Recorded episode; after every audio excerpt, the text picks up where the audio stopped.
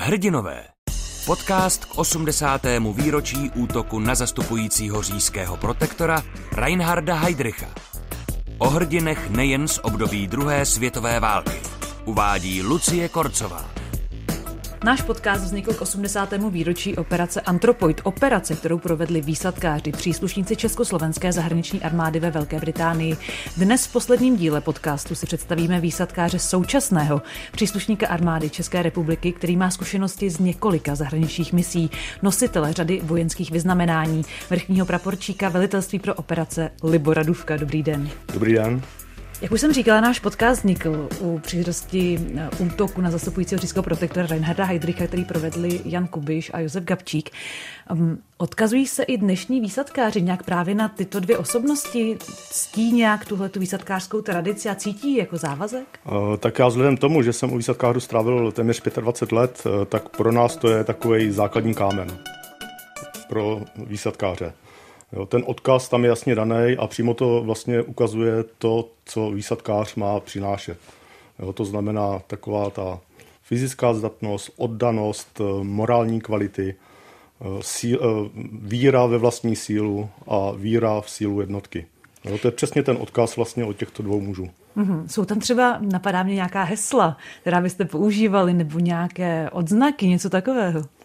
Eh, odznaky, hesla, hm, tak eh, my v současné době vlastně na základě těchto tradic, tak jediný jako, co pro nás je takový top, tak my máme kurz komando, který probíhá ve Výškově a pro nás vlastně ty nejlepší absolventi v kryptě, kde oni vlastně potom zahynuli, tak eh, dostávají vlastně jako ten oznak, nášivku toho absolventa toho kurzu komanda. A jsou to vždycky ti nejlepší, kteří splní vlastně veškeré ty požadavky. Takže to na, vlastně na tom my stavíme, že je to pro ně i, i vlastně to prostředí vypovídá o tom, vlastně o tom utrpení, o tom, co ty lidi museli uh, pro tu Českou republiku, no v té době ještě Československou, že jo, vykonat. Nejtvrdší výcvik, jaký mohou vojáci v Česku absolvovat. Takzvané komando obvykle úspěšně dokončí necelých 15% účastníků. Letos jich přitom bylo ještě méně. Až na závěr extrémně náročného 26-denního kurzu vydrželo jen 8 účastníků. Rotmistr Lukáš Malý. Kde? Pane generále, rotmistr Malý. Sloužím vlasti.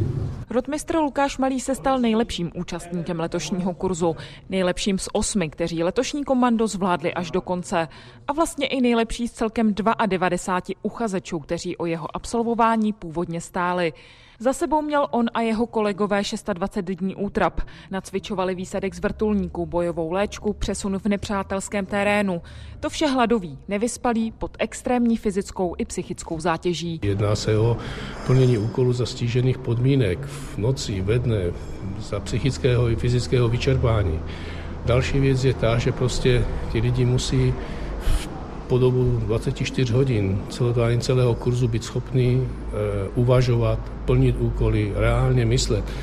Ne na sebe, ale na ten tým lidí, s kterým spolupracují a v kterém pracují. A slova velitele kurzu z Vojenské akademie ve Vyškově Jána Kožiaka potvrzuje i Lukáš Malý. Nejtěžší momenty jsou, když e, jste ve velitelské funkci, je noc, lidi skoro tři dny už nespí a vedete na daný úkol a musíte je stále motivovat, hlídat, kontrolovat, tak aby se ten úkol povedl a splnil. A nejtěžší věc je na tom, že samotná jste unavená a musíte se starat o dalších sedm lidí. Pro artefakty svého úspěchu, nášivku na uniformu, odznak a medaily si Lukáš Malý a jeho sedm kolegů přišlo poslední říjnový den tradičně na jedno z nejúctyhodnějších míst tuzemské armády. Do krypty Cyrilo-metodějského kostela v Pražské Reslově ulici. Do místa, kde před 73 lety padli českoslovenští parašutisté, účastníci výsadku Antropoid. Ocenění jim tu přidal jejich spolubojovník, účastník dalšího československého výsadku během druhé světové války Jaroslav Klemeš. S velikou úctou vítám mezi námi přímého účastníka paravýsadku Platinum, pana generál poručíka Jaroslava Klemeše. Současný výcvik komandos přitom vycházel z toho, co během druhé světové války absolvovali českoslovenští vojáci ve Skotsku. Vůbec poprvé v kurzu letos uspěl také příslušník slovenské armády. A stejně jako nejlepšího kurzistu Lukáše Malého, ani četaře Petra Sedliaka prý po celou dobu náročného výcviku nenapadlo, že by kurz vzdal. Taký moment eh, u mě nenastal. Ako boli sme dobrá no partia, tak sme sa podporovali a sme sa naťahali stále no dopredu. Osm letošních úspěšných absolventů teď čeká kariéra velitele tzv. malých jednotek. Náš prostor působnosti je za nepřátelskou linií do 10 kilometrů, takže vedení bojové činnosti na nepřátelském území před vlastníma jednotkama. Dodává nejlepší absolvent letošního komanda Lukáš Malý. Vy sám jste se zúčastnil devíti zahraničních misí, byl jste mimo jiné v Bosně a Hercegovině nebo v Makedonii během války v Jugoslávii. Kde v sobě člověk bere odvahu, aby vlastně dobrovolně šel do míst, kde ostatní umírají? Určitě ta odvaha je v tom člověku nějakým způsobem budovaná, protože vždycky dochází vlastně na začátku, když člověk vstoupí do armády k nějaký přípravě. A ta armáda je vlastně v tomhle směru úplně perfektně koncipovaná, protože ta příprava je postupně, jako když jdeme po žebříku na ten nejhodnější stupínek, tak postupně si zvykáme na tu výšku a když jsme nejvíc, tak si řekneme, jo, dobře, tak to jsme borci. Ale až když vlastně ten člověk chce vlastně zjistit, jak je na tom opravdu, tak ta zahraniční operace mu to ukáže. To znamená, že z toho normální přirozeného prostředí, z toho prostředí jenom té přípravy jde do té aktuální situace, do té zahraniční operace, kde potom si vyzkouší všechno, co se naučil a zhodnotí ty klady, zápory a co je pro něj přínosem ta příprava a to nasazení. Jak vnímáte třeba narážky okolí, protože spousta lidí se často ptá, proč vlastně naši vojáci nasazují životy ve válkách, které nejsou jejich? Tohle je velice složitý, jo, protože vlastně voják jako takový víceméně na té veřejnosti vidět není jo, do té doby, než někam vyjede do zahraniční operace ta zahraniční operace hned na té veřejnosti je to tak brána jako, že to jsou voja, ty vojáci jsou žoldáci. Jo, tím pohledem se na to díváme, protože vlastně my nepůsobíme na území České republiky, ale působíme někde v zahraničí. Ale už nikdo nevidí, že jsme nějaký, nějakým společenství, jako, jako je NATO, a že vlastně my spolu potřebujeme spolupracovat, zjišťovat, jak jsme na tom a vyzkoušet si všechno, co jsme se naučili. Jo, a já vždycky říkám, je to stejný jako doktor. Nejprve se učí na pitevně, pak vlastně řízne do toho živýho a až potom ví, že je schopný někomu zachránit život. U toho vojáka zase těžce na, na cvičišti, lehce na bojišti. Ale to bojiště, pokud potom ten reál je úplně jiný. A kdyby ten voják nejezdil do těch zahraničních operací, tak vlastně nikdy eh, s tou situací vlastně se nebude nějakým způsobem moc stotožnit, co, jaký má útrapy potom mimo to odloučení od rodiny, jo, a co mu dal ten, ten, ten výcvik. Jo. A samozřejmě potom i zpětná vazba je to, že když se vrátí z té zahraniční operace, tak, tak potom zase té nové generaci předává to, co se tam naučil, co je skutečnost. A sám si udělá takový ten svůj obrázek, vlastně nejprve to je obrázek je černobílý a až ty zahraniční operace se trochu vybarví, takže vypadá barevně a řekne si jo, tak na tohle budu klást důraz, na tohle ne, tohle můžu taky trochu potlačit. Jo, takže zhodnotí vlastně to, proč vůbec to povolání toho vojáka dělá. A takhle by to měli chápat i ty, vlastně, i ty lidi v tom civilu. Jo, že vlastně i hasič, když hasí požár, tak se to nenaučí, že hasí jenom nějakou maketu. Ale potom ta skutečnost je úplně jiná. Ten požár vždycky vypadá jinak. Jo, je tam, jsou tam jiné hrozby, jiný příjezdové cesty, jo, tak je to potřeba vidět komplexně. A ono možná i některá cvičení taktická se dají eh, nacvičit v České republice, ale možná i ty podmínky celkově, do kterých ti kluci odjíždějí většinou třeba na půl roku na misi, tak ty asi nenasimulujeme jen tak v Česku. Přesně tak. Nasimulovat se to nikdy nedá. Jo, za jedno většinou ty cvičení, které tady jsou, byť i jsou mezinárodní cvičení, tak ale někdy vám vlastně ty reální podmínky, kde potom jste nasazený v těch zahraničních operací, jako přesně nedokážou simulovat. Jo, až tam vlastně jsou takové ty hrozby, minový nebezpečí, nástražní výbušní systémy, e, jsou tam i ozbrojené skupiny, které na vás můžou vést palbu, vy na tu palbu musíte reagovat, e, pohybujete se po komunikacích, které nejsou bezpečné, v provozu, který tady člověk se nedokáže ani představit. Jo, já jsem byl například v Bosně Hercegovině, tam nějaký předpisy dopravní v té době, kdy jsme tam přijeli, tak eh, moc eh, nefungovaly. Jo, by to byla bývalá Jugoslávie, ale prostě jezdilo se tam různě a postupně se to nabalovalo. nabalovalo. Moje poslední zahraniční operace byla v Afganistánu a tam to bylo úplně vlastně z, ještě, ještě horší. Takže vlastně zase pro mě i ty zahraniční operace byla taková příprava vždycky na to, na to nejhorší. Hmm. Když ještě u toho zůstaneme, těch devět misí, člověk by si řekl, že už jste připravený možná na všechno, přesto bylo tam něco, co vás třeba překvapilo, co bylo přesně třeba v Afghánistánu nakonec úplně jiné, než je Bosně a Hercegovině. No, tak vždycky. Určitě to jsou klimatické podmínky, protože jako, my, jako armáda máme tu výhodu, že můžeme působit na různých územích, jo, v různých zemích. Když to vezmeme Bosna Hercegovina, tam to je téměř stejné jako u nás, jo, to podnebí. Pak, když jsme se přesunuli Afganistán, tak vysokohorský podnebí, jo, vysoké nadmorské výšky, velká prašnost, řídký vzduch, jo, takže i vlastně vyzkoušeli jsme, co dokáže naše, naše technika, čeho jsme schopní, jak se dokážeme rychle aklimatizovat. Je to všechno prostě propojený, provázaný mezi sebou. Hmm. Jaké to je, já jsem se na podobnou otázku ptala i Jana Trachty z Lékařů bez ano. hranic, ale jaké to vlastně je být na místě, kde jste s tím vědomím, že možná můžete každý den zemřít? Protože víme, že bohužel naši vojáci na misích už zemřeli nebo se vraceli vážně zranění, tak to možná někde v podvědomí člověk pořád má? Eh, určitě, s tím eh, člověk už vlastně do té zahraniční operace vyjíždí, jo? ale ten voják, eh, pokud je připravený, tak to bere prostě jako součást svého povolání. Jo? Tady vlastně mm, i u nás vlastně to riziko, že člověk se může zranit, že může zahynout, je prostě vysoký. Jo? Pojedete po silnici, někdo vás, někdo vás narazí, jo? ani o tom nebudete vidět. A to stejné riziko je i v té zahraniční operaci. Být tam vlastně těch možností nebo těch situací, kde můžete přijít o život, je podstatně víc. Samozřejmě my se snažíme tou přípravou vždycky těch vojáků, eh, to říkám ze vlastní zkušenosti, vždycky připravit eh, ty vojáčky na to, aby vlastně dokázali na ty hrozby veškeré reagovat a ty ztráty byly pokud možno nulový anebo minimální. K tomu jsem se právě taky chtěla dostat, protože vy sám cvičíte a vysíláte eh, vojáky na mise. Je právě třeba těžké pro vás, jako pro toho velitele, čelit tomu, že někteří z těch kluků, kteří tam pojedou, se možná nemusí vrátit? No tak eh, vždycky to člověk v té hlavě má.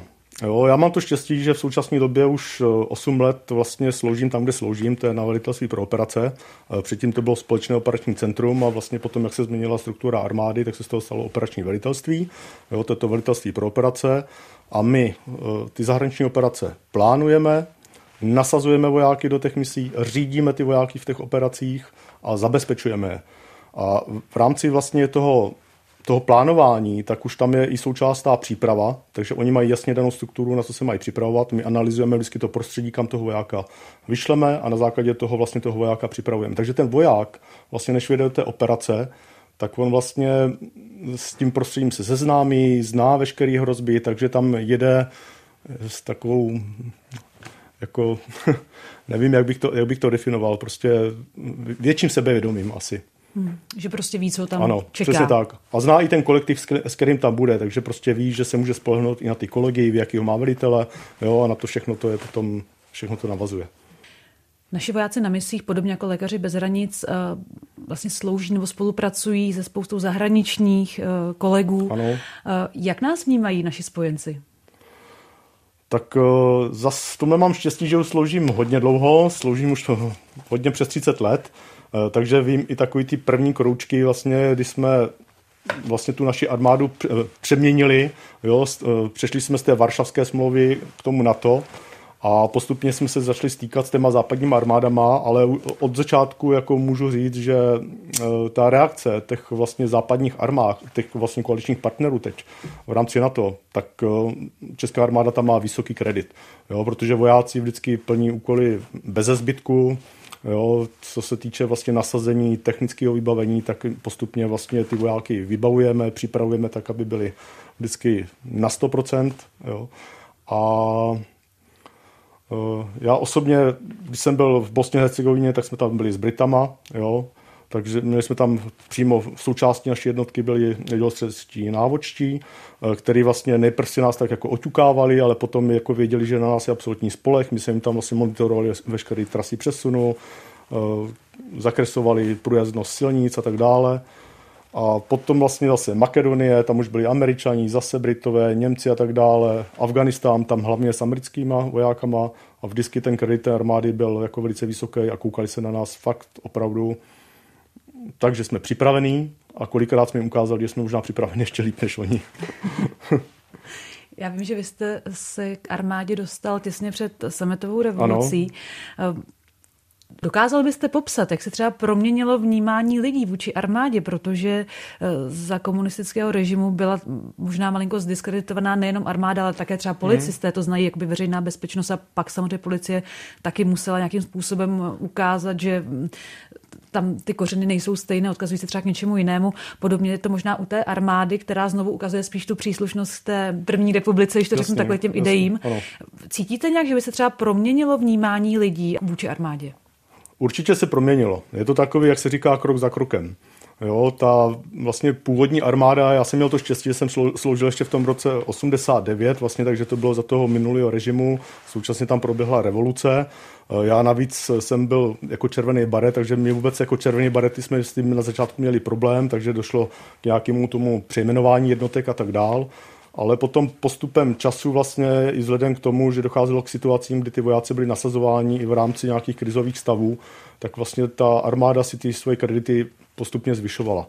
Třeba v současné době, když to vememe povodně, to bylo úplně prostě, kde armáda byla nasazena ve velkých počtech, eh, pak eh, teď třeba covid v nemocnicích a eh, různých sociálních zařízeních, takže tam zase armáda ukázala vlastně, že dokáže pomáhat i takto a nejen se zbraní v ruce. Že to vlastně nejsou jenom zahraniční mise, Přesně ale zároveň tak. pomoc při těch katastrofách doma, ano, když to tak řekneme. Přesně tak. Um, já samozřejmě nemůžu opomenout v té současné době ani útok eh, Ruska na Ukrajinu. Jak vy jako voják eh, tuto válku, protože vy máte zkušenosti z těch vojenských konfliktů, jak vy to vnímáte, jak vy to vidíte? No zase já bych asi začal od toho konce, že vzhledem k tomu, kde v současné době jsem, na tom velitelství pro operace, tak my vlastně dlouhodobě tu situaci sledujeme. Sledujeme průběh toho konfliktu, připravujeme se na to, co by nás mohlo v případě nějakých zvýšení hrozeb čekat, analyzujeme všechno, co se tam děje, hodnotit co, to, k čemu prostě, no proč k tomu konfliktu doš, došlo, to je, mě nepřísluší, jo, to je spíš taková ta politická, ekonomická uh, stránka věci, ale my jako armáda, tak každopádně sledujeme, vytváříme takzvaný lessons learned, to znamená, sledujeme to, co se tam děje, jaký vlastně ty způsoby bojů tam probíhají, k tomu provádíme různé analýzy, připravujeme takhle dál naše vojáky, kdyby náhodou došlo k nejhoršímu. Hmm, já myslím, že teď spoustu lidí děsí ta představa, že by se Evropa nechala znovu zatáhnout do nějakého velkého konfliktu pro mnoho lidí možná bylo nepředstavitelné po válce v Jugoslávii, že by se ještě něco takového mm-hmm. mohlo opakovat tak blízko nás. Teď se ale ukazuje, že eh, možné hledat cos. Eh, přemýšlel jste už nad tím, že by třeba naši vojáci byli znovu nasazeni v Evropě a co by to znamenalo? No určitě nad tím nepřemýšlíme jenom my jako vojáci, já jako osoba, jako přemýšlíme nad tím všichni, protože, jak se říká, už to je blízko, jo, už nás to dělí jenom pár stovek kilometrů. Eh, každý si myslel, že už tady vlastně k žádnému válčnému konfliktu nedojde, ale současná situace prostě nás vyvedla trochu z omilu. Jo, ale jako myslím si, že jako se snažíme ty hrozby nějakým způsobem eliminovat, když říkám, tam ty politické hry, to asi nepřísluší mě jako, jako osobě hodnotit, takže my prostě jako armáda se snažíme připravovat, analyzovat, tak aby jsme prostě nedělali chyby, které teď vlastně vidíme, ke kterým dochází. Jste vlastně dlouho byl výsadkářem, aktivní výsadkářem na místě, už jsme tady o tom mluvili. Eh, jak jsem se dozvěděla, pocházíte s Chrudimi, takže tam se ta jo. přímá linka nabízí. Eh, měl jste někdy strach? Takhle určitě každý má strach, jo, protože strach je normálně přirozená věc člověka. Jo, ale zase já se vždycky vracím k tomu, co už jsem řekl a zase jako štěstí přeje připraveným. Takže ten strach se dá nějakým způsobem potlačovat. To znamená, že se připravuju postupně, abych dokázal tomu strachu odolávat. Já jako bývalý výsadkář, ono jako se říká výsadkář jedno, výsadkář vždycky, ono to tam v tom srdíčku vždycky někde zůstává, eh, tak vlastně tím výcvikem, vlastně tou tvrdostí toho výcviku eh, i vzhledem k tomu, co člověk jako prožil, tak eh, trochu ten put sebezáchovy tak je trochu níž, jo, práh bolesti se taky snižuje. Je to prostě, jak se říká, o tom tréninku. jo, o té připravenosti na všechno. Přesně tak. Mně tam ještě napadá jedna věc, že dlouhodobě se mluvilo i o tom, že armáda má problém vlastně s náborem nových členů, ne proto, že by nebyli zájemci, ale spíš proto, že málo kdo dokázal splnit vlastně ty náročné, ať už fyzické testy nebo psychologické testy. O výsadkářích se říká, je to pravda, je taková ta elit, nejelitnější z elitních. Eh, jak je to u vás? Pocitujete to podobně? Asi v tom nějaký problém určitě bude, protože já se můžu šáhnout do té historie, že už nejsem nejmladší, budeme 52 roku, takže už jako vím, jak my, když jsme chodili na základní školu, my jsme tam měli nějakou branou výchovu, takže už jsme tam vlastně měli nějaký jako ty brany víceboje, stříleli jsme, eh, byl ten kontakt takový víc i s tou armádou, jako všeobecně, měli jsme různé nácviky v rámci školy, fungovala nějaká civilní obrana. Dneska vlastně víceméně my vzhledem k tomu, že eh, se nám zdála ta země koule nějak moc bezpečná, tak se všechno tohle potlačilo. Pak když se otevřely dveře vlastně na západ, tak eh, taková ta studená válka skončila, tak jsme to potlačili úplně. Zároveň ještě moderní technologie dneska, to jsou mobilní telefony, počítače, takže my jsme propojeni vlastně sítěma, nepotřebujeme chodit ani ven do lesa a připravovat se na něco hroznýho. Eh, voda nám teče, když otočíme kohoutkem, teplo máme, nemusíme na ní šáhnout a ono tohle to vlastně se odráží na té na nové generaci. Jo, a pak když ten človíček vlastně v 18 letech začne prostě no, se začne rozhodovat, eh, vstoupím do armády, ale nemá tohle prostě za sebou, ani neměl důvod se někdy na tohle připravovat, tak pak to je vidět. Jo, ona ta příprava toho člověka jako z nuly trvá podstatně díl, než když už je třeba na 20% aspoň. Jo, a na tom náboru to je i vidět. Jo. Ty lidi tam přijdou, prostě udělají nějaký stupní testy, které nejsou těžký, si myslím. Jo, ale potom, když se trochu přitlačí na pilu, začnou lítat třísky, tak eh, pak oni si řeknou, že přicházejí od svý pohodlí a to je asi ten problém. Jo? Ale zase úkolem té armády je prostě víc působit na tu veřejnost, jo, do toho civilu, tak, aby jako ty lidi byli motivovaní a něco dělali. Ale určitě to úloha je jako celkově školství, aby změnili trochu tu osnovu výuky a, a znova jsme se připravovali jak se říká, na tu nepohodu, na ty horší podmínky. A ty ty události ukazují, že to možná bude potřeba ano. víc než dřív. Možná i ta izraelská cesta by nebyla špatná, aby uh, určitě. podobnou branou výchovou procházely hmm. dívky i chlapci. Um, náš podcast, jak jsme říkali ze začátku, je o hrdinství.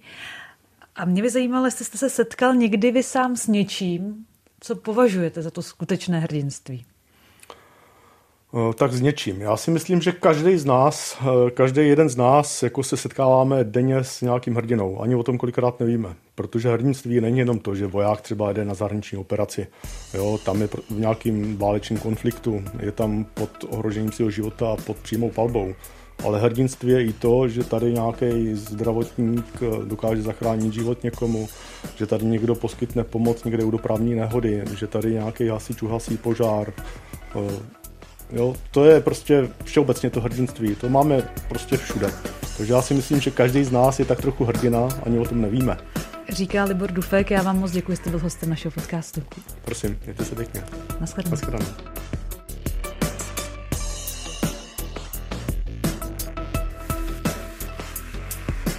To byl podcast Hrdinové. Všechny díly najdete na webu Českého rozhlasu Plus, v aplikaci Můj rozhlas a v dalších podcastových aplikacích.